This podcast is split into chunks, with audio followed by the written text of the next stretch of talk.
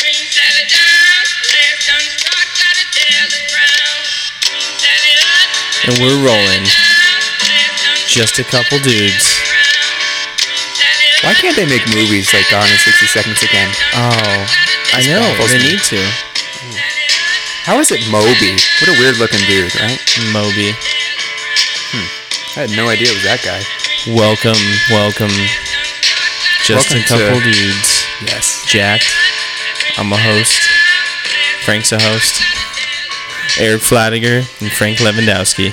We are here to rock your world, baby. Oh yeah. Oh, love that song. Angelina Jolie was really hot in that movie. She was. What happened to her? She uh, she well, she I think she went hardcore vegan first of all. She went like Oh, full tilt vegan. Ooh, Yeah. She's saving the world? Yeah, she's saving the Oh, world. saving the world And then one she salad at a adopted like ten kids from China or something like that. That is super cool. Which though. is cool. She has the resources.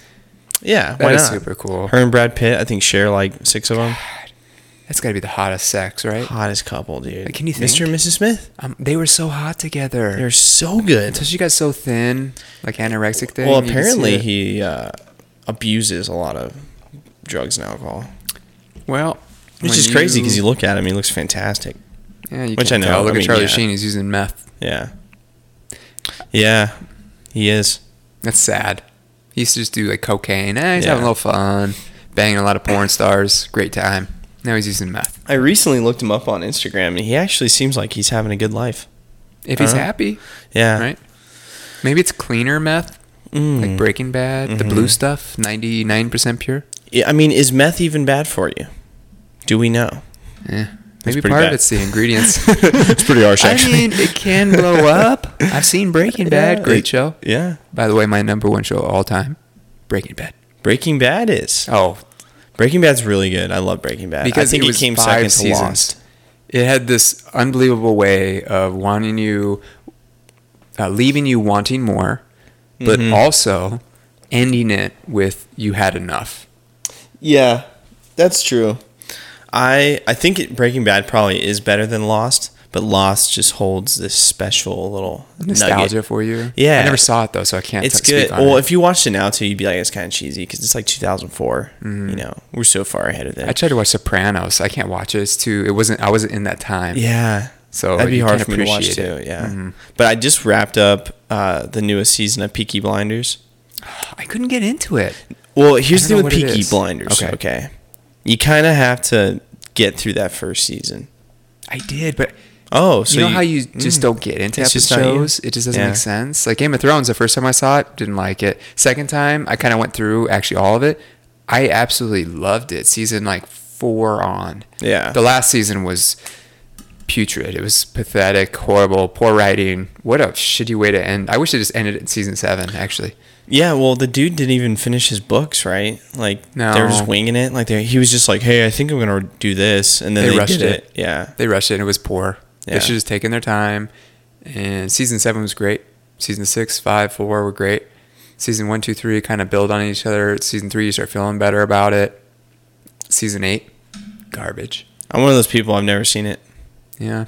I see. Actually, it's funny. I haven't seen any of the show at all, but I did see the last five minutes of the season finale, season eight, because Kyle was watching it. My Oh, roommate. I can't even. Yeah. It's when like You have to he give it a make fair like the midget becomes the king of kings or whatever. Sorry, spoiler alert.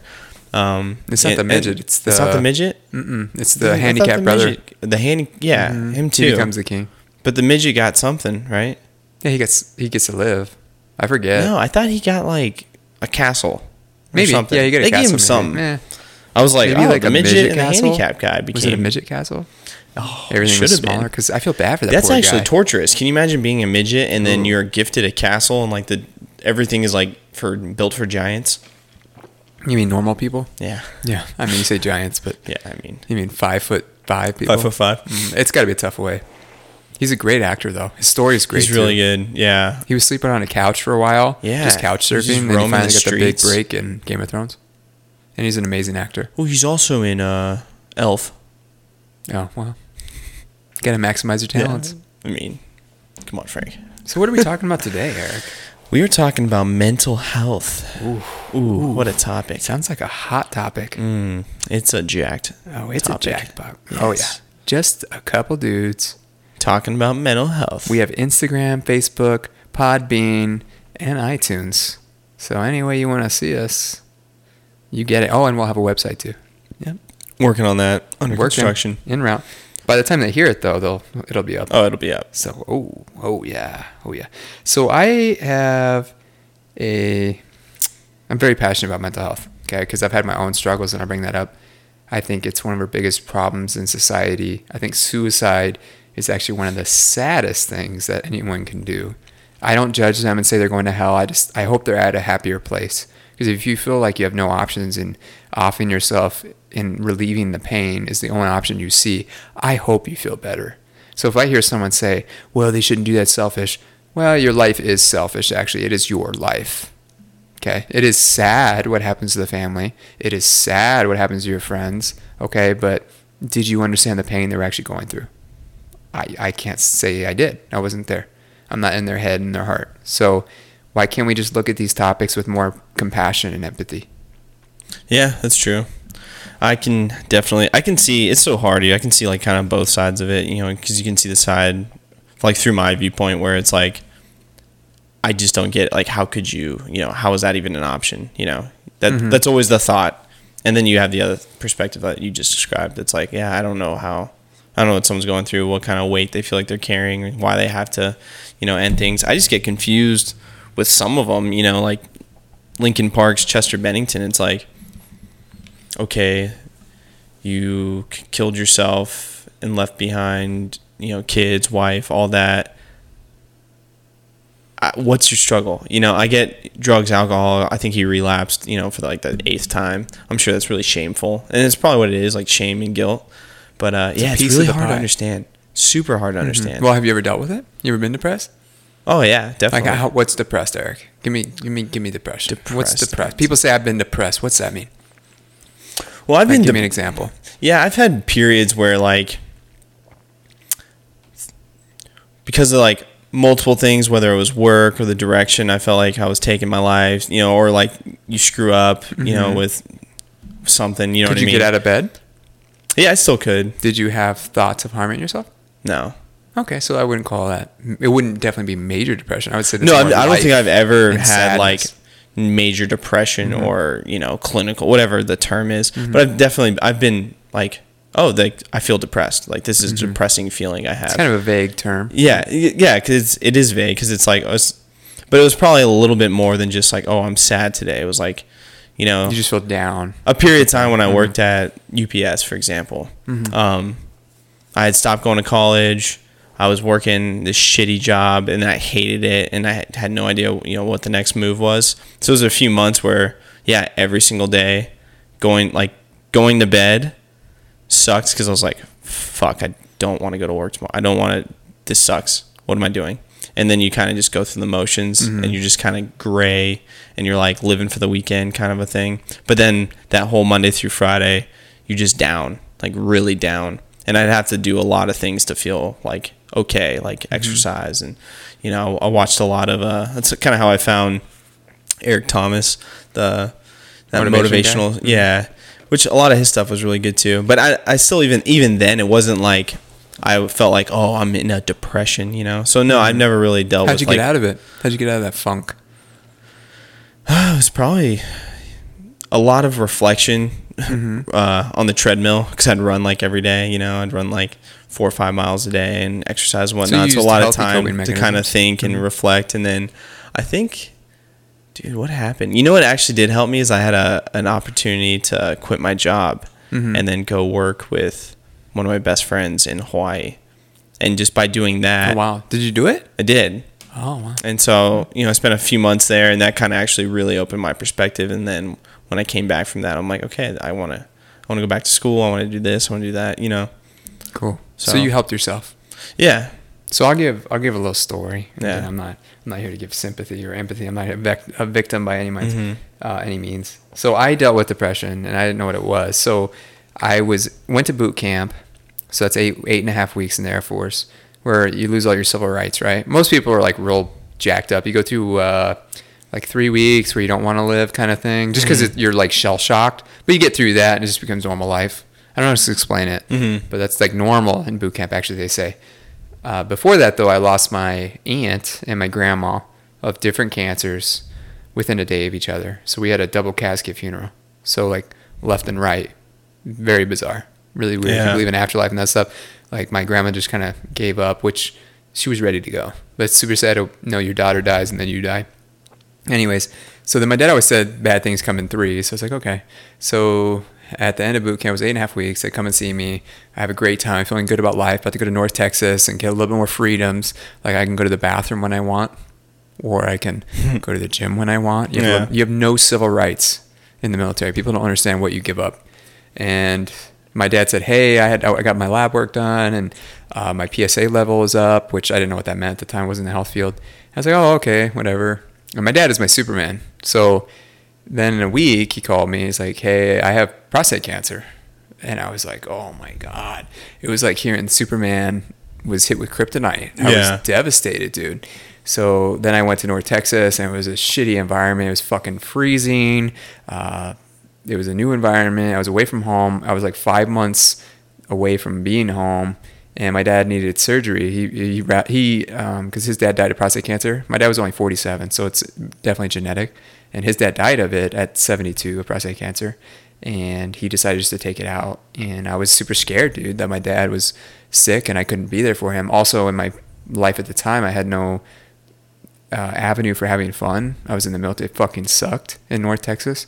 And I remember like not wanting to get out of bed, dude. Like I couldn't get out of bed before 1 p.m. And I've never fought depression or anything like that. And I was like, what is this? Again, I think depression, a lot of it's life circumstances. It, Oh, I wish it was just serotonin, which I'll go into in a second, or in a little bit. But uh, dude, I didn't know what the fuck was going on. I would just not like molly around. I just barely get through the day. I didn't do anything fun, man. I was down and I got through it, but it was fucking horrible, dude. I remember laying in bed and just staring at the ibuprofen bottle, going, "Man, if I chug this, do I get to like be able to get home and be with my dad?" You know, because I wanted to be there for him. Then I got in trouble in the military, and I don't go too much into that. But my world became even worse because we got in trouble. They took half my pay. Uh, I was underage drinking. I just went to a party and they just hammered us. Yeah. They made us do extra duty on the weekend. So every day is 12 hour days. On the weekend, I worked 24 extra hours overnight. And then I had a guy like threaten me. He's like, hey man, my new family can't, my, my new kid, my baby boy can't, and my wife can't come see me because our squadron was locked down because we got in trouble. So I was scared dude, to get beat up actually because Yeah. I was in a group of people that fucked up. Some guy got DUI ratted on us, and uh, I was just I went out just to have fun finally because I was so sad for my dad. And uh, anyways, it was just this crazy perfect storm, and I didn't tell my family what I was going through. I lost. I went through such. It was, even during the week, dude. They fucking made us stand in the hallway for eight hours studying a manual. Like we weren't allowed to talk. We were we weren't allowed to go to the bathroom alone. It was fucking horrible. I had to hold signs at the gate for four hours at a time. It was like 19 degrees, and they would say "Don't drink and drive" while people are laughing at us and throwing shit at us. You know, it was a fucking horrible thing. What I'm saying is that why wouldn't you be depressed in those circumstances?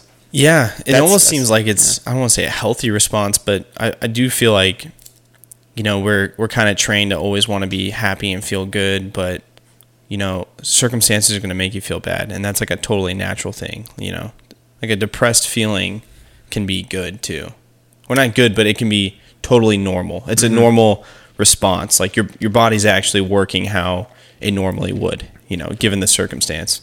and we uh, I did I did steroids too. So I did I'll talk about this in another episode. I talked about this on the E&E. I did a steroid cycle one time a few years ago and I got off, dude. And basically you peak up your hormones real high and as soon as you get off, your body doesn't make them, so you you go to, through a gutter, dude. I got so fucking depressed. And that happens to some guys like I'm more at risk compared to other men. Some guys can be fine. Yeah. And I went to psychiatrist one time, got on Zoloft, and it helped a ton. But I'll explain how Zoloft worked, but that wasn't the issue. My issue was my hormones were jacked, right? So why was I depressed? Not because my body's, well, because my body was fucked up with steroids, right? You go real high and then it goes low. But the SSRI, um, to go into the science, we use these drugs called SSRIs. It's called uh, selective serotonin reuptake inhibitor. So what happens is you have brain synapses, so neurons that speak to each other. It blocks from one, so the ter- serotonin doesn't get absorbed, and serotonin helps us make us feel better. Now, SSRIs like Prozac Nation, they're all in that class, and there's a lot of bad things that come from those. So can they help? Yes. Are they the answer? No. They're a piece of the pie. The best thing for you for depression is exercise. Is been is great. Diet, which we'll talk about. Uh, CBT, cognitive behavioral therapy, just talking to people. Like my advocacy for men is a lot of men don't feel comfortable to share with people that they struggle because they have pride. And you build and build and build that in, dude, and then you blow your head off. Like at least women are strong enough that they feel like they can talk to others. Like why don't we as men like have more support groups and hey man, like you're going through a shitty time. Your your wife left you, she cheated on you, you're stressed out on your bills. Dude, if you're not depressed, man, I'm more worried about you. Yeah, right. You should be. Like, but let's get you better, right? So my my passion is mental health, and I'm a family nurse practitioner, which means I can deal with basic depression, anxiety. But I do want to add on a psychiatric certification, which is like another year, so I can really help people with mental health because we don't empower that population. It's growing like crazy, and all we tell you is that a medication is going to help you. It might be part of it. However, I can tell you from my personal experience is that I don't have major depression. I just went through some shit that made me depressed. I had suicidal thoughts at the time, and I'm like, why wouldn't you? Like maybe some people call me weak because I thought of suicide. You know what? You're just being you're being naive. If you never fought depression or went through some hard stuff ti- tough times, like if you're in so much pain and you don't think of that as an option, Yeah. Well, plus, you know, humans were curious people too, Mm-hmm. you know, so that natural curiosity of even thinking, maybe not like, oh, if I, you know, hung myself, whatever, that, the actual way to do it, but you just think like, whoa, what would it be like if I just wasn't here? You know yeah, I mean? maybe I'd be easier for my family. I don't bring them down. Yeah. Right. A lot of men commit suicide, and they're more violent usually with it, with Yep. with uh, like, uh, you know, sh- shooting themselves or whatever. Women do a lot of popping pills. It's not always that way. You see more and more of this, but it's just sad. Mhm. And I want to, with this podcast, hopefully. Like tell, well, especially for men, man, it's not easy to say. Like, ah, I've been suicidal and I've been depressed and I look like a strong, happy guy, which I am most of the time. Yeah. But I've had to work through some personal struggles and issues, man, to Oh, get yeah. stronger. Yeah, and like I've said too, you know, it's I definitely think for me, uh, at least it's circumstantial too like what's going on in my life because it's always related to for me. It's been related to work, obviously because work is a huge part of your life. right? Ninety-six thousand hours So- we all work, right? Something yeah. like that. So I've had those jobs even in the last few recent years where I, every single day when I was doing this thing that I was being paid to do, I was like, God, I hate. Like the the literally the word was hate. It was like mm-hmm. I hate That this. sucks. I I had a like that, too. hate this. And and because of that, mm-hmm. yeah, every morning you'd wake up, you're like, "Oh, man, you just felt dull, Yeah. like really dull. And so I had to do a ton of things. For me, it was like, yeah, it was nutrition, exercise. Like I read a ton of books, a lot of like, you know, Tony Robbins type, self help type stuff, which is good. But I was like, you know, I need to, I need to change my circumstance. I need to change what I do, you know, and just you kind of just for me, I just stumbled upon it. Um, But you also you also said you took the route of I'm gonna do what I can to get better. yeah, Right. Mhm. I'm gonna do what I can, even Yep. if admitting that you need to be on medication for a little bit. That's Yeah. fine. Let's do it. But let's get through this tough time. Let's get better. Yep. I can tell you that my mental health is way better with my exercise, with actually enjoying my job, Yeah. with having better relationships in my family and better boundaries, with having people around me that love and care about me, with my diet, which has been less processed foods. It's high meat, which a lot of psychiatrists are now saying that we need red meat because of the carnitine is part of it. Yeah. They're actually linking like veganism and all this lack of nutrition to mental health. Why is mental health rising? It's crazy. I hear uh, uh, there's a lot of stuff coming out about keto carnivore diets being amazing for your brain. Dude, it's brain helping function. schizophrenics. You're talking about these Dude. people that hear voices. It's so Yeah. sad, man. I was a psychiatric nurse. I would see people that are screaming at a radio because all they hear all day long is someone yelling in their head that they're not good, that they're pieces of shit. Yeah. It's so sad, man. We have to put them on these crazy medications to just numb them. Yeah. And you're you're a zombie. And I'm like, why can't we look at this differently and be like, what can I do, man, to help you? What can I do to make your life better? Well, I definitely think it's a. I hate to just blame it on society, but it's a societal problem too. I mean, have you you've read Tribe, right, by Sebastian Junger? No. He was on uh, Rogan's some of it. podcast. You haven't you never read it? Oh, okay. I Well, I have it. It's a pretty quick read, but he's the one. You know, he t- he goes really deep into kind of like our ancestral origins and the way we've you know for thousands of years have humans have kind of coexisted and lived. Like we've never lived in these huge cities with three to five million people. You know what I mean? Uh, we've always just been these tight groups. It's kind of like that. You know, the last one we did about relationships. You know, having close relationships, having tight knit groups we're kind of built like humans are built to function in these tight knit, super intimate groups, right?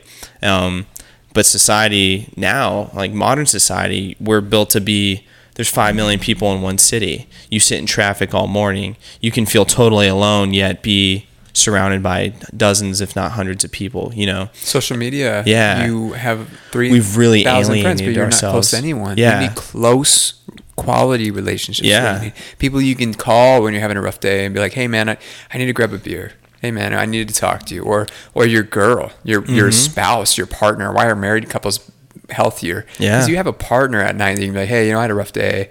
You know, what should I do here? Yeah. You know, what when you're having a tough time uh, you know i'm in a relationship like if she's going through a tough time i'm here to i'm here to help you what do you need do you need a vent do you Yep. do you do i need to just be there next to you do Yeah, you need and- suggestions from me like i love you i'm here to help you Yeah. what people need And what's ninety percent of what we look at, which is the internet, which is advertising. And what what's advertising? It's telling us, oh, the big house, the big car, the this product, that product, Fucking garbage. this fantasy that no one obtains, no one wants to obtain, or they do obtain the big house, and what they realize is there's there's a lot of lonely housewives out there. There's a, I think the suicide rates are through the roof for uh, in the like the more wealthy, you know, those classes. You have kids who are like growing up in, you know, Scottsdale offing themselves. You know what I mean? Yeah. It's really weird. I think they call it what do they call it affluenza, you know, because you're affluent and it's actually depressing people. Mm-hmm. well, It's 'cause you have- crazy. you have nothing to live for no. we human beings for whatever reason need purpose in our life Mm-hmm. like my biggest purpose is to help as many people as i can and i'm trying to figure out an avenue where i can do that i can also support my family and i'm i love helping people i it's addicting when i was a kid i just like making people laugh and i was like why did i do that because i enjoy making people smile and, and have a good time man Mm-hmm. when i was going through that tough time in the military i was talking about dude i it, it was a horrendous time in our life. Like we, it, I can't paint a picture for how horrible it was because you couldn't go anywhere and get away. The only time you could when you slept. So I slept more because that's the only time I could finally get away from stuff. When my family called me, I would just act like everything was fine because I don't want to put more pressure on my dad as he's going through prostate cancer and having surgery done. Uh, but I would try and joke around, man. Even in those times, like there's a book called A Man's Search for Meaning, which is an amazing book about the Holocaust and a psychiatrist that went through it. And he said you could see the people that gave up. You could see the people that mentally gave up, lost the hope, and then they died. He said you could Yeah. watch it. And he was in a concentration camp a few years. I think he lost his wife. Really, really sad. And to have that perspective from a science standard, he actually created a whole form of psychi- psychiatry after that. However, there's something about having purpose, having belief. There's people that have been through so much, man, that you can't even imagine. That's why I don't even, be, I'm never a victim, man. There's someone that's been through 10 times worse things that I've been through, and they're smiling more than me, they're happier than me, and they had a bigger impact. Like, it's amazing the power of the human spirit. Yeah, you can't be a victim. Because, like you said, there's always someone who's obviously gone through way more and whatnot. But I also think you just always need to have a plan. You know what I mean? So if you are depressed or you're dealing with anxiety, stress, whatever, it's like, okay, let's create, let's develop a plan. What can you do to try and start to pull yourself out of this? You know, if it's work, do you need to find a new job? If it's your health, do you need to start exercising? And it doesn't have to be anything crazy either. You know, I hear, uh, I think it was I think it was Mark Bell, Mark or Chris Bell, um, saying 20 to 30 minutes of walking a day, you know, releases all sorts of good, you know, serotonin levels and whatnot in your brain. You know, it just it's it's great for us. But those are all things that again in kind of like modern society we don't do. You know, people are sitting all day long and then when they come home from their sitting job, they sit and watch Netflix, Hulu, whatever, and kind of get stuck in those behaviors that keep them low. I, I agree. I think we we are producing these lives that are not conducive. I used to work at USAA. I love the company. as a bank insurance company. I like learning a lot, but sitting on the phone all day, man, plugged in, taking 60 phone calls for 10 hours, four days straight.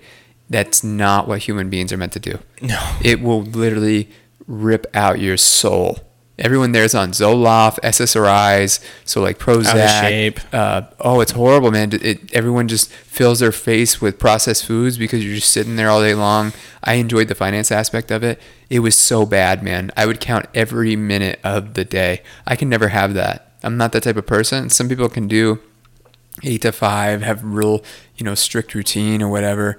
I need some like excitement in my life. I don't need to jump out of a plane, but I do need to like mix it up a little bit. That's my personality.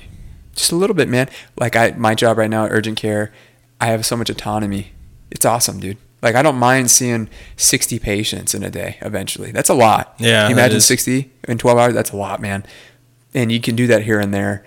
I can also see 10 one day and have a slower day. That's okay. So it's good to mix it up, man. You need to be challenged. You need to be enticed. You need to, like, I go to work. I don't, I'm not miserable going. No. Even as a nurse, I didn't enjoy it, man. I like the people. However, it was so stressful. Uh, you get treated really bad. I can't tell, begin to tell you how abused nurses are. They don't even know like how abused they are. It's horrible. And I would go to work and just like af- after work, I would just go home and watch the Nature Channel because I couldn't begin. I couldn't even think about looking at human beings. That's not the way work's supposed to be, man. No. Like I'm literally, it's it's horrendous. Working an inner city ER and during a busy flu season, it's so, it, dude, it rips it rips your heart out, man. Like your empathy. I, I see people die, and I'm just like, hmm. You know, I think it's a way to cope, but you know, you try to help someone. And they just treat you like shit. I'm like, where does this come from? That's not okay. I don't care what you've been through. Don't treat people bad. Stop being mean. It's not Yeah, necessary. that's what it was like in social work too. You know, I'd, I'd be in these really rough areas and people who have these crazy life circumstances, and you know, you're just trying to do your job, and you're also trying to be very helpful, and I'm trying to be understanding and patient, all those things, and then people are just complete assholes to you, and you're like, wow, like yeah, you're right. Where is this coming from? You know, I'm I'm the one person here who's trying to not only help you, but I'm doing it with a smile on my face. I don't have to. You know dude, I you're mean? not you're not making a ton of money on them, dude. Yeah. Like you're you're there. I'm like, hey, dude, I love you as a person. Like, my, I literally a big driver for social workers. I love social workers. I wish they made more money, and it's Mm-hmm. really sad that they go into these crazy debts to help people. It's so sad, man. I'm like, you have a big heart, okay? Yep. Like, I we need more people like you. I worked in psychiatric medicine, man. That was my first nursing gig. It's not an easy area to work in Oh no. all you just read i would read these people's stories and the amount of rape and abuse. It was so sad man. You can't even begin to realize. You're like yeah you were raped from 5 to 13 no wonder why you're using meth and heroin. But we see that meth addict that's you know asking for money on the side of the road and we say what a piece of shit he should get a job or she should get a job. Do you have any idea what that person went through?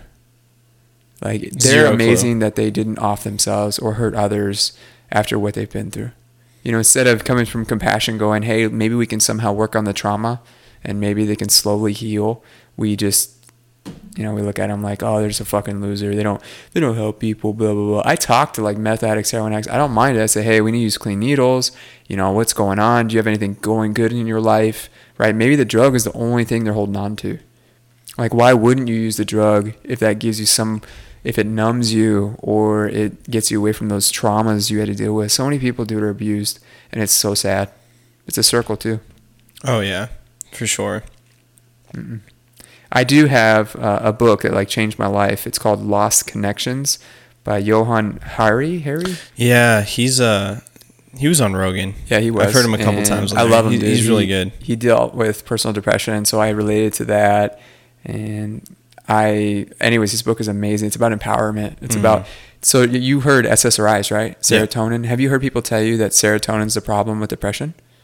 No. So, anyways, in the science community, it's not conclusive. So if a psychiatrist Oh, it tells you, be. well, no, this is how bad it is. I'll explain it. So it's even worse than that's kind of like cholesterol, but it's even worse.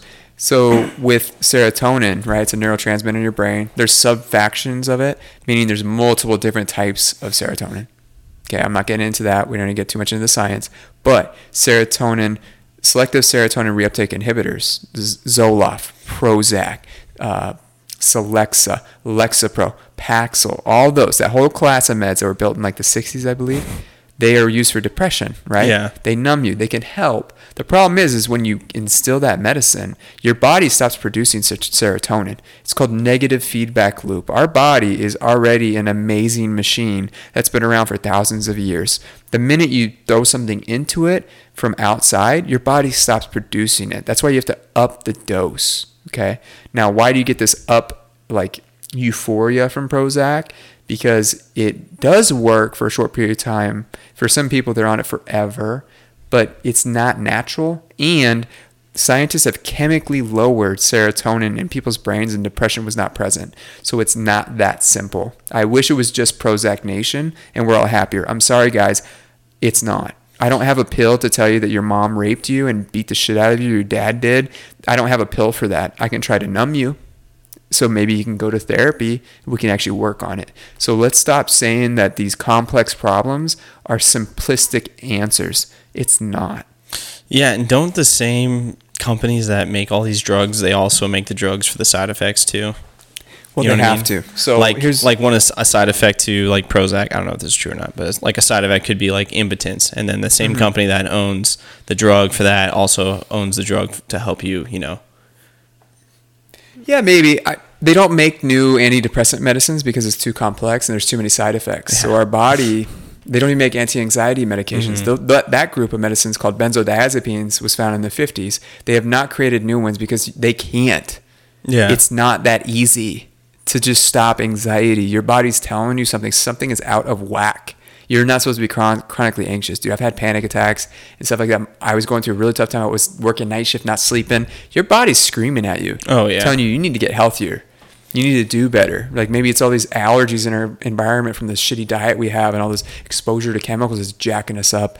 There's there's so much to this. So when I look at a person, I want to look at them completely. I want to look at them and say, hey, I think this is the root of the issue. And I'm going to work on that, but I'm going to give you some adjunct therapy. Like maybe a medicine helps for a little bit, but I really want you to start walking. I really want you Yeah. to get in the sauna. that's like have you uh you've heard of Chris Kresser, right?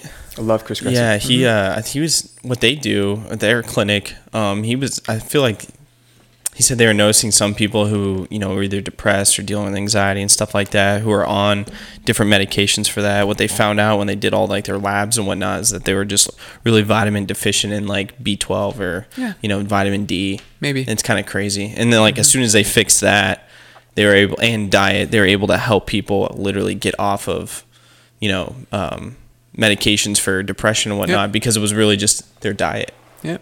And then people don't want to hear it, right? I was I was at a nurse practitioner, physician assistant skills course for three days, and I'm one of the only I don't want to say it, but I'm one of the only healthy people out of the group of thirty.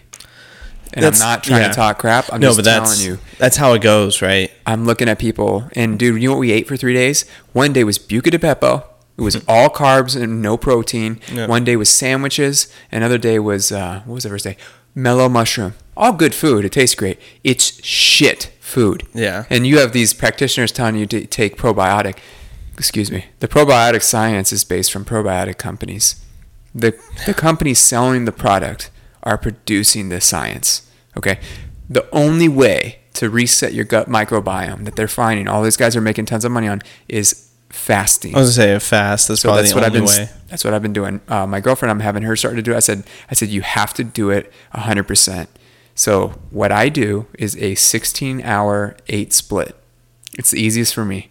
Eight hours I eat, usually healthier, but sometimes I'll have ice cream. It's okay. You can actually eat not as pure and be fine. But that 16 hours, I have nothing but water and black coffee. You can't have artificial sweeteners. You can't have even a little bit of cream. Nothing. Because what you're doing is you're putting your body into a fast. Your gut microbiome is adjusting and your body is actually healing. You have what's called autophagy. Autophagy is the rebuilding of your cells. It's the only science proven method to reverse aging is fasting. And Eric, I feel better right now, dude, than when I was on steroids. I feel better at 30 years old than I do at 21. I'm, I'm telling you, this is like magic. There's a reason why Islam they had that you know they had Ramadan, the twelve hour fast. Mm-hmm. Yep. They or I think it was twelve hours or no, it was longer. It was Well, light and day. It depends. It's yeah. Be It's when the sun goes down. I don't agree with no water, but still the fasting. In Catholicism, I think there's fasting. There's reasons to this. Now, the thing with fasting though is that if you're a most of us are sugar dependent. Like people don't even realize how sugar addicted they are. Like people will wake up in the middle of the night and your body will go you will sleepwalk to the kitchen looking for sugar. Sugar is a powerful addictive substance and it's not in our natural environment. No. You do not crave fruit. No. You crave a chocolate bar. That's not normal. You crave uh, a donut. That's not normal. I'm sorry, that's from the food industry. And again, all this is wrapped together, but mental health, there are options. There are things that help you. I'm extremely passionate about it. That's why you'll hear it. I have my personal experience with it. I used to think, oh man, there's just something wrong with my brain. No, man. I had a shitty job. Uh, my dad was sick. Uh, another time, like when me and a girlfriend would break up, I get real sad, and that stems from my childhood and the rough divorce and how my mom kind of pushed me to the side, blah, blah, blah. And I'm not a victim. I'm just telling you that there are answers, okay? And when patients come to me, I want to say, hey, I'm here to pow- empower you. If you're willing to do changes and actually give my interventions a chance, I'm willing to do whatever it takes. I'm not going to give up on you. Okay, so come to me, listen to what I'm, I say here, and try it, and let me know what works for you, so Yeah. I can you know add that to my, I guess my anecdotal evidence. I guess. Yeah. Yeah, there was a really good documentary on Netflix about happiness. I think it was called I think it was just called Happy. But it was the It was director. awesome. Yeah, you've seen it, right? It was awesome, man. Yeah, the, he was- Russian guy that lived with his dog in the wilderness. Yeah. that guy. Yep. And he's Well, super happy. There's a whole bunch of yeah. He goes Little through a ton of yeah. different ones, and he's the director who made it. He did all those Jim Carrey movies. He did like Dumb and Dumber and Liar Liar and stuff. But I think he had dealt with a lot of depression, so he was kind of on this quest, and he was like, "We have all this science." Or whatever, quote unquote, science about depression, but what about happiness? You know, can we study happiness in the same way we study depression? And kind of just from his whole little journey, he found out, you know, most people were super happy who were just kind of doing what they really wanted to do and when they were just kind of serving others. You know, there was that guy, he was like some some lawyer, he was rich, he had, you know, the big house, the big car, the money, the Rolex, everything, and he said he was a depressive mess and he actually wound up uh he would fly down to like Calcutta like once or twice a year and just mm-hmm. serve like I mean severely handicapped and people who were pretty much just waiting to die. And he you know bathe them and wash them and feed them and spend you know a couple weeks there. And he was more happy doing that than when he was you know eating sushi in Tokyo you know what I mean just like this super rich dude it's like it's just crazy you know and there was a whole bunch of different examples like that like that like you said that dude that Russian guy he's just out in the wilderness him and his dog and he just he was happy doing that He was like a fur trapper. yeah Another guy was an Indian guy, and he Mhm. lived in the slums. Literally ran barefoot, I think, with Yeah. the thing hold like you hold it up, kind of like in China. I don't know what it's called, but you Mm. you like ride people around Yep. like a person taxi. yeah And he had like five kids in a shack, yeah but he was happy. He doesn't have no 401k. In America, No. we're worried about how much do you have Social Security. They don't have any of that. No. You either go out and make money, or you don't have it. That's- and he's happy. That's why I like, uh, like I said, that book Tribe uh, by Mm-hmm. Sebastian Junger. He was telling, he was on Joe Rogan. He was giving this example. He said he was in. Actually, you know what? This is I'm gonna get this wrong. This was Henry Rollins Oh, um, like. Mm-hmm. from Black Flag. Yeah, Henry Rollins said he was in. He's nuts. He travels all over the world, and he was in Mm-hmm. Africa, and he was talking to uh, this like local tribes person and his his guide was you know he was asking him like hey do you have a word for retire? And they're like no it's not even we don't even have a word in our entire language for the word retire. We don't even or vacation. He said do you have a word for retire or vacation? And he's like no there's no word for it. Because here it's like we're just doing this until we're done. You know what i mean? And so it's crazy because you know that's in a third world nation you know obviously our first world problems yeah we think about oh we just need a vacation. Or i can't wait till i retire. I'm like yeah that is depressing. No wonder you're depressed because all you can look forward to in an entire year is a one or a two one week vacations to what? Like san diego and florida. You know you're gone for five days and then boom right back to something you hate doing all year long Like that's that is depressing. And then all you Mm-hmm. can think of is like, well, I can't wait till I'm 65. I can retire. It's like And do what? what a depressing and life. do what? You're sick exactly. Life, what are you gonna then do? die at 67. Probably die. You die at 67. You know, that's why you look at uh, I think two professions I, I saw. One was a cop, and the other was corrections. It was like the age, average age of death was like 54 and like 56. Some of it had to do, obviously, the numbers because it's dangerous jobs. You can die on the job and whatnot. But a lot of it was like those are two jobs where you die when you retire, pretty much. Mm-hmm. Like a lot of cops die shortly after they another one. retire. you don't have good health. I started crazy, looking at man. life differently. I've, I used to look at life that way. Like I only look forward to my off time. Yeah, I'm actually doing. I've I'm done it actually have before. fun at work for the most part. I want to work when I work, which I'm getting closer and closer to that. Yeah. I enjoy it. I think like 24 hours is fine for a week. I work on other things. I can read. I can write a book. I can uh, volunteer. I, I need. I think that's more of a normal. Why do we work 40 hours? I think you don't need that. I think you need more time with your family. I think you need more time for health and giving back. And so that's my goal. I want to work and it not feel like work. That's what I want. But another thing too, like today is a Sunday. Uh, we're doing this podcast kind of last minute thing. It's a great way to start my day. I had my black coffee. I'm gonna go to the gym, sit in the sauna, I don't feel good. I'm gonna go hang out for a barbecue at a friend's house, watch some football, get off. I'm gonna go watch some more football with my girl while she cooks, and then we're gonna watch a Dave Ramsey episode, and then watch the rest of The Shining. And I'm super looking forward to it. Sounds amazing. Just a great day. Like there's Yeah. nothing special about it. But the world is your oyster. That's it, man. Have some sex tonight. Yeah. Oh, You know, that's Fun. it. Like I, I don't know what else you need. I get I sleep really good when I'm with her. Mhm. Like I don't know. That's a great Sunday, man. I don't. When we go to a movie, I have a great time. I don't Yep. need to travel and take fancy pictures in Bali. um, I you know I go to Prescott. We went on a Prescott day trip. I had a great time.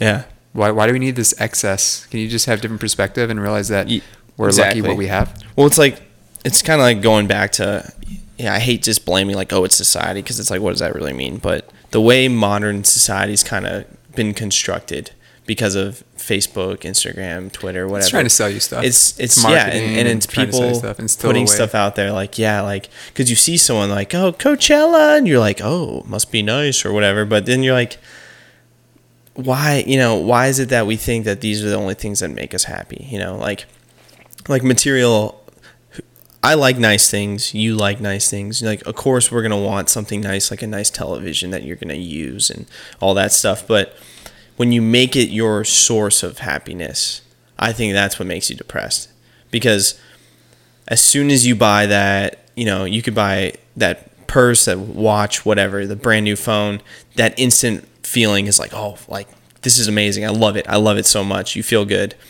But how long is it honestly before you get used to it? You buy that brand new phone and you're like, this thing's insane, and it's really not that long before Couple you're hours? you're totally used to it. A couple hours, maybe. and I've day. heard the same. Maybe a day. I don't know where the science was. I, I probably just heard it, but it just makes sense, and it's probably no science to this. But they say that the same kind of rush you get from like purchasing a new item, like buying a new MacBook, even buying a car, um, you can get that same kind of rush when you get like a meal you really want or like a bowl of ice cream you Mm-hmm. It's really all the same. It's called dopamine. Yeah, it's just that same rush you can get, and then it kind of maybe the car lasts a little bit longer, but it's all the same. You No, know, less than a week, find- you're used to your car. Yeah, less than a week. and when you New find house, less than a week. Oh yeah. You find kind of intrinsic values in things like for me doing this podcast, hanging out with people, being around people I really enjoy. It's like I like not only every minute of it, but then I have a good memory or I have a good experience. It it kind of puts me in a different mental state. It makes me it's like in, it enhances my life, you know, versus oh, I bought this new watch like ugh, Yeah, we try to fill our life with extrinsic values. Yeah. Extrinsic is something that's bought. It could even be. There's a difference from sex and making love. Yeah. Okay. There's Mhm. a difference from connection and just banging. There's a difference from having a friendship and an actual quality relationship. Intrinsic values are the important ones. So that's where you get love. That's where you get intrinsic motivation as well. Is Yep. what actually you can't stoke someone's fire, man. You can watch as many motivational videos and all that crap. I, I watch them; they're great. My Yeah. motivation comes from, from within, so it's nothing to do with other people. I don't care. I have people go, "Wow, you're so driven." I'm like, "Yeah, I can actually beat myself up." Yeah, I know. I beat myself up. Yep, people think I'm cocky about how good, you know, I look good or I'm good looking, I'm in good shape. You have no idea that I look in the mirror and go, I should be better. Yep. Or I, man, fuck, I should have got a couple more reps or I should have pushed it harder. People have no idea how hard I am on myself, and that's what drives me.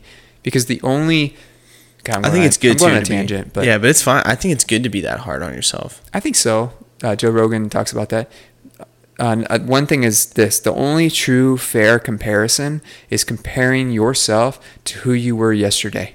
Yeah, I do not compare myself to others. If you're five five and you're comparing yourself to someone that's six five and they're lifting more than you, they're a bigger person. I do not try to go to the gym and outlift people. I do get motivated when I see people pushing themselves. It motivates me, so I do enjoy that. However, I'm not going to compare myself to the guy that's on steroids that's 250 pounds. I'm six foot, 165 pounds, or six one, whatever. I compare myself to how I was yesterday. I compare myself to the man I was yesterday. I compare myself to who I am yesterday. I'm a nurse practitioner now. Never thought that would happen, man. I'm already used to it. I'm like, God, this is so amazing. Like, where am I going to be taken next? yeah, I'm not going to stop because life is not a plateau. yeah. Like, Life what's the next journey. five years like? Life's a journey, man. Like my relationship with my girl, we either are gonna have, and I said this before, we're either gonna have this amazing relationship, this partnership that's never gonna falter, that can weather through any storm, or we're just not gonna do it because it's just not worth our time. That's why I look at it. I don't want a mediocre relationship. She doesn't either. Like you, and that's with anything, man. My friendships are great. I called out my best friend. He's the most disciplined, consistent guy ever.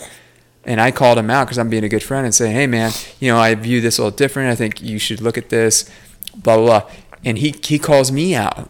You know, that's what a friendship is, man. Be truthful, be honest. Like, you need to hear it. I need to hear sometimes, like, Frank, you know, you need to calm down, dude. Like, relax. I need to hear that. I need to hear, Yeah. nah, it's not a good decision, Frank. I made some dumb decisions. Thank God I had my best friend to be like, hey, man, that's stupid. Basically, in a nice way, right? Yeah. I'm like, oh, you know what? Okay. maybe. Yeah, you're right. I'm, Yeah. I'm being dumb. I'm being dumb. I know. Okay. Yeah, I was trying to look for this quote too, but uh, I read this book called Big Magic, and uh, there's this quote in there that kind of hit home because it's like we I think part of people feeling like anxious or depressed or whatever is because we're so concerned with what other people think. Yeah, and people And, don't uh, care. Yeah, and she wrote in this book, she was like, I mean, she put it a lot more articulate than how I'm going to remember it. But basically, it came down to like, at the end of the day, nobody really cares that much about you and your life and what you're doing because they're so wrapped up in what they're doing and who mm-hmm. they are in their own path. So just stop worrying about what's so and so going to think, what's so and so going to say, or even if someone makes a comment about the way you dress, look, the job you take, whatever, it doesn't matter because it's your life it, you can be selfish because it is your life and don't worry about what they say what they do what they think because they're more wrapped up and concerned maybe when they made that comment to you in that one specific little moment they, they're saying something about you and your life instantly they forget they don't care they're about their their own self they want Yeah, to live their a lot of times life that comment is actually more about them. yeah I had a guy the other day. So don't worry. I'm at the barber shop having a good time. I'm not a big fan of the barber shop. I don't like talking. No. Not in that atmosphere. But anyways, I was talking and I'm like, I don't try to act like I'm cool or something. Look, man, I'm I'm proud of where I am. I worked really hard to get here. I don't think I'm that cool. Like I'm an, I have a nurse. I'm a nurse practitioner. Cool, man. I mean, it's cool, especially where we come from. i think you're pretty cool Thanks, man. yeah I'm just Frank. Okay, I'm just a normal dude. I Yeah. have some, you know, whatever. I try to be the best I can be. That's it. And I was talking to this guy. I knew him. He was a scribe at a ER, and I go, "Hey, man, what's up? How are you doing?" I actually want to hear more about other people. Mm-hmm. That's another thing too. I don't like talking about myself. I know what I'm doing. Like my job's cool. Yeah. It's not that cool. I do it all day. I don't want to talk Yeah. about it. No. I want to talk about real cool stuff. Like, but anyways, I talked to him. I was like, "Hey, what's uh, what's up, man? You you going to med school? A lot of scribes. They, they're the ones that like document for doctors Yeah. in busy hospitals." And he's like going to med school. I'm like, "Oh, that's awesome, dude," or PA school, something like that. I'm like, "Dude, that's great, man. He's a cool cat." Dude, I'm standing at the register. I'm like, "Yeah, I'm just so happy not to be a nurse," and I'm not putting down nursing because nurses get all butt hurt. I'm way happier as But a nurse did it. Way Yeah. happier, man. I get treated way better. It's better for me. Nurses are the most amazing, loving people, and I wish they got treated better, but they don't. And then I told him, dude, I'm just so happy I got this job, and I'm doing good. I like it. It's great, man. And uh, you know, I'm kind of loud that day. I'm full of energy. And this guy, this guy I don't know, this fat guy with a, he's in his 40s, white dude, has a be- beer belly. He's like, PAs make more than NPs. And I was like, so think about that for a second. I am really big into anti-bullying. I wanted to rip this guy's head off because a he's projecting, trying what to make comment me. does that serve Oh, dude, he was just trying to put me down. yeah And I all that flipped is. out, Eric. I was so close, man. If I'm a violent person, I would beat the living shit out of this guy. You don't ever talk. You don't even know who I am. Yeah. So, anyways, I didn't do that. Sorry, I don't want to come across violent, but I get angry because I'm, he meant to just be hurtful. Yeah. A, he's wrong.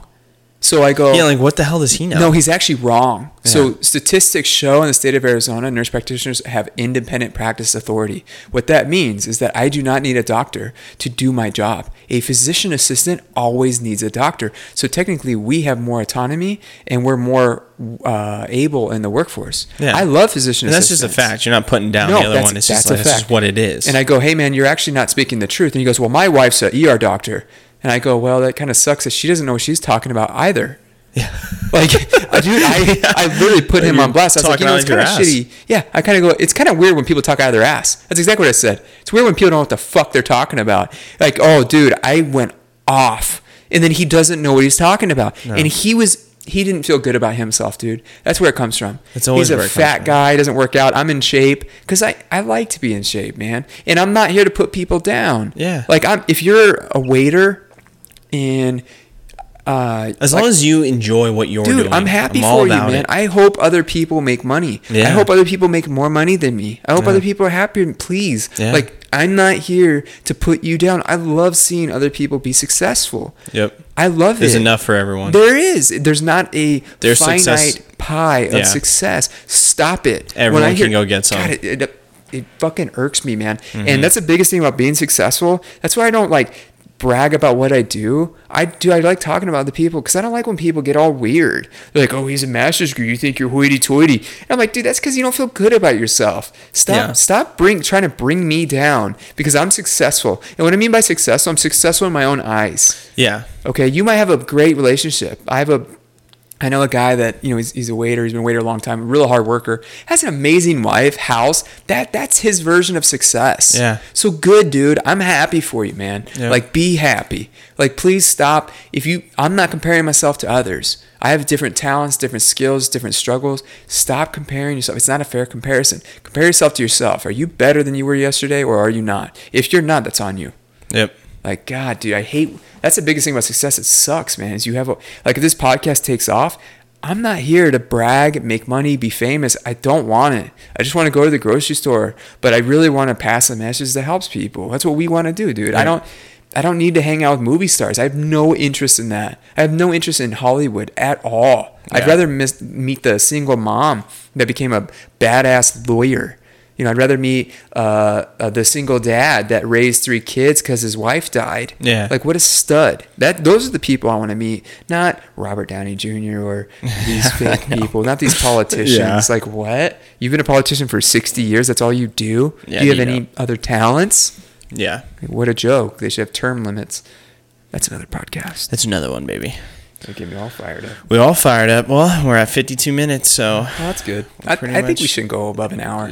Yeah. attention spans are the long. Yeah. The last thing I want to say is a if anyone is ever suicidal, always feel free to reach out to me. Don't feel weak, okay? A lot of it's just talking it out and realizing that there are options, and then you'll put the gun down or you put the pills down.